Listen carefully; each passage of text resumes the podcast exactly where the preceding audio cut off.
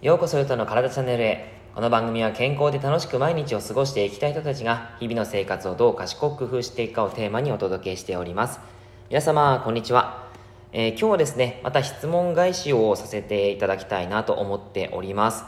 今日はナナさん、ただいま妊婦でフィットネスをお休みしています。ゆたさんがご結婚されているのかはわからないのですが、出産の話や妊娠期のフィットネスの話を聞きたいですということです。はい、奈々さんありがとうございます。そしてご妊娠おめでとうございます。僕にはですね嫁と子供がおりまして、そうですね出産というかその妊娠期から出産までの経験をしているので、そこら辺をですねちょっといろいろとなんか参考になるのかわからないんですけども、気をつけていたことであったりとか、あとエクササイズですね、そういったことをご紹介していこうかなと思います。まずですねやっぱりその母親の発育中、胎児の発育中の時に結構やっぱり母体の状態ってすごい影響するじゃないですか。胎児はやっぱりこう血液循環の増加減少であったり、体温調節の変化とか酸素供給の上昇低下によってもやっぱりさまざまなこう変化に対する害を被るというふうに可能性があることを言われているんですね。で、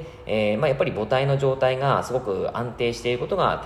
いいということになりますが、その母体のですね女性の方はもうこれは知っていることなんですけども、もしかしたら男性で知らない方もいらっしゃると思うんでお伝えしていくと、まず妊娠初期と言われるのが0から15週ですよね。でこの時はやっぱりそのつわりであったりとか、体がやっぱこう不安いろいろとですねさまざまなその不安定な時期という形になってくるので、この時はすごく安静であったりとかやっぱり体を気遣うということがすごく大切になってきます。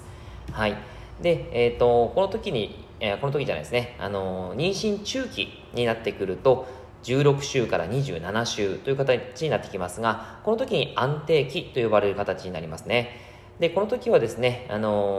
赤ちゃんの性別が分かったりとかして、そのなんでしょうほっと一息つくというか、そういった時期になってくるのかなというふうに感じるんですけども、その時にですねしっかりとというか運動をしていただくことがいいかなというところです。で妊娠後期に関しては28週から40週ということになりますが、出産までもうあと少しなんですよね。でもうお腹も大きくなっているので、その時はですね母体もお母さんもやっぱり、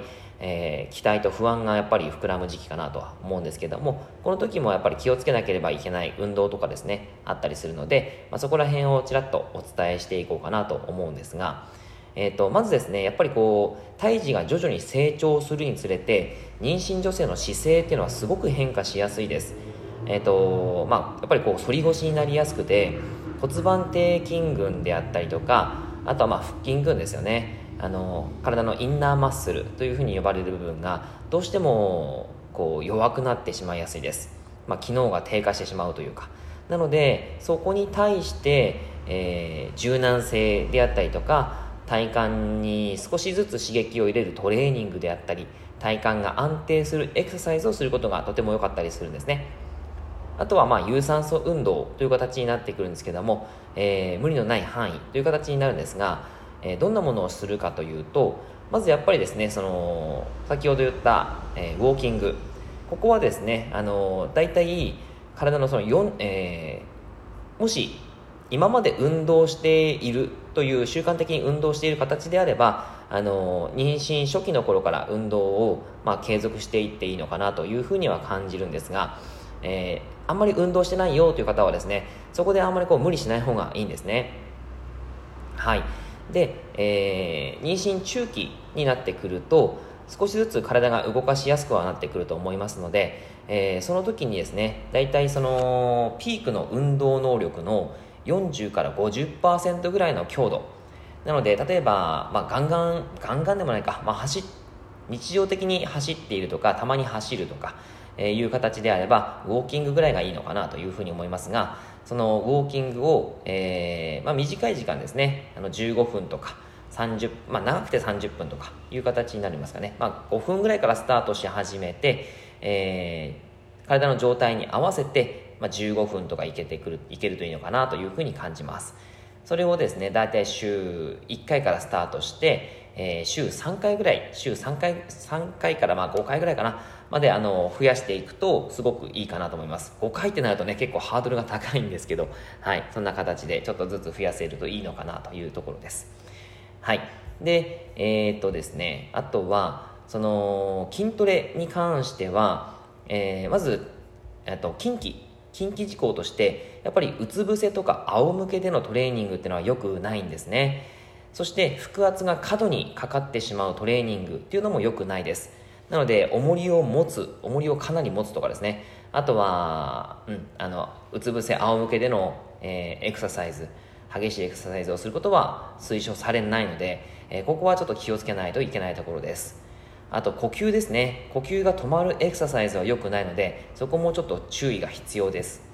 はい、でそんな中でじゃあ何がいいのっていうことで、一番簡単にできること、ゆるくできそうなことは、本当にゆっくり少しずつしゃがんでいくスクワットですね。はい、何かにつかまりながら、転倒ってやっぱりお腹が重くなってくると前に倒れやすかったり、逆にそのお腹をカバーして後ろに倒れやすかったりもしますから、転倒に気をつけながら足をワイドスクワットの状態でゆっくりと降りてゆっくりと上がっていく、これをですね徐々にやっていただくといいかなと思います。10回は1セットとして、合計3セットとかですね、そこら辺していただくといいんじゃないかなというところです。はい、あとはウォーキングとともに、もしお近くにマタニティヨガをやっているところがあれば、マタニティヨガもいいかなと思います。そしてあとはマタニティのスイミングであったりですね、そういったのをやっていただくとすごくいいんじゃないかなと思います。奈良さんもしかしたらねやっているかもしれないんですけども、はい、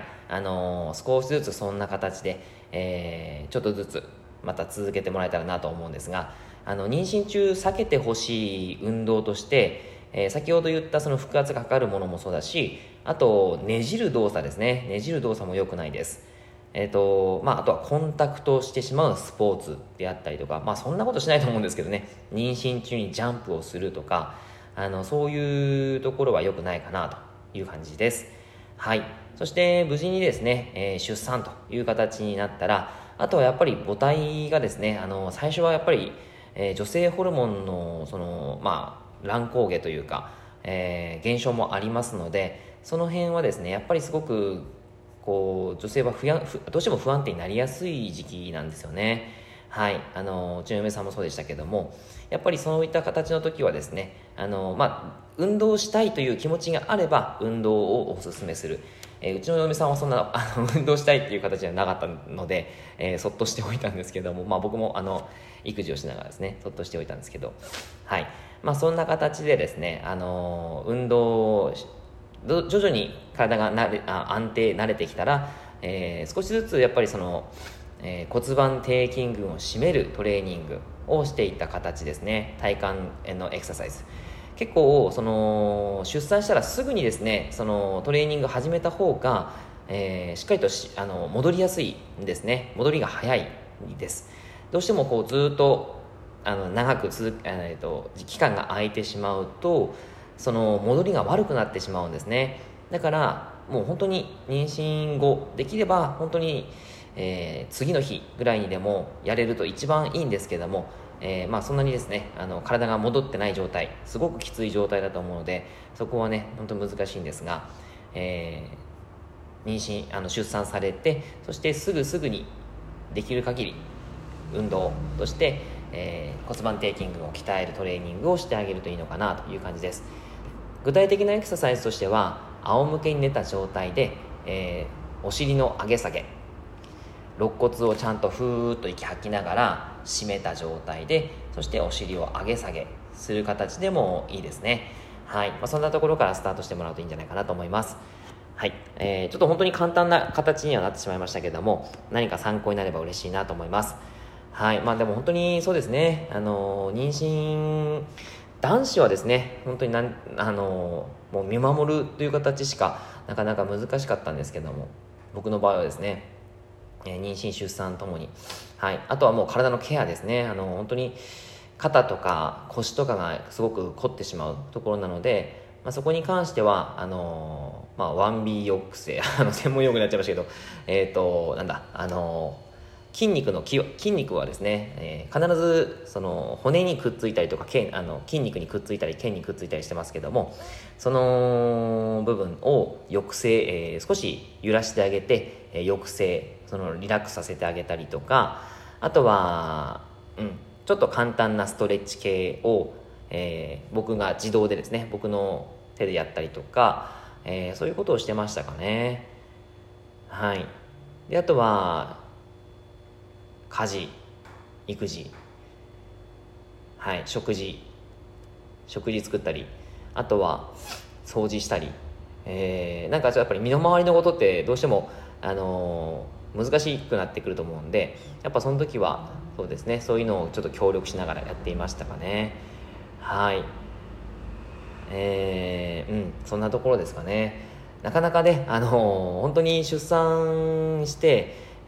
女性は本当にもうね、体も痛いし、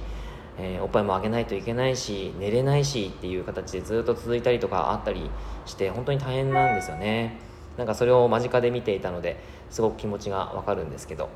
やっぱり辛い時がどうしてもあるので、そこをなんとか、サポートをしてくれる男子が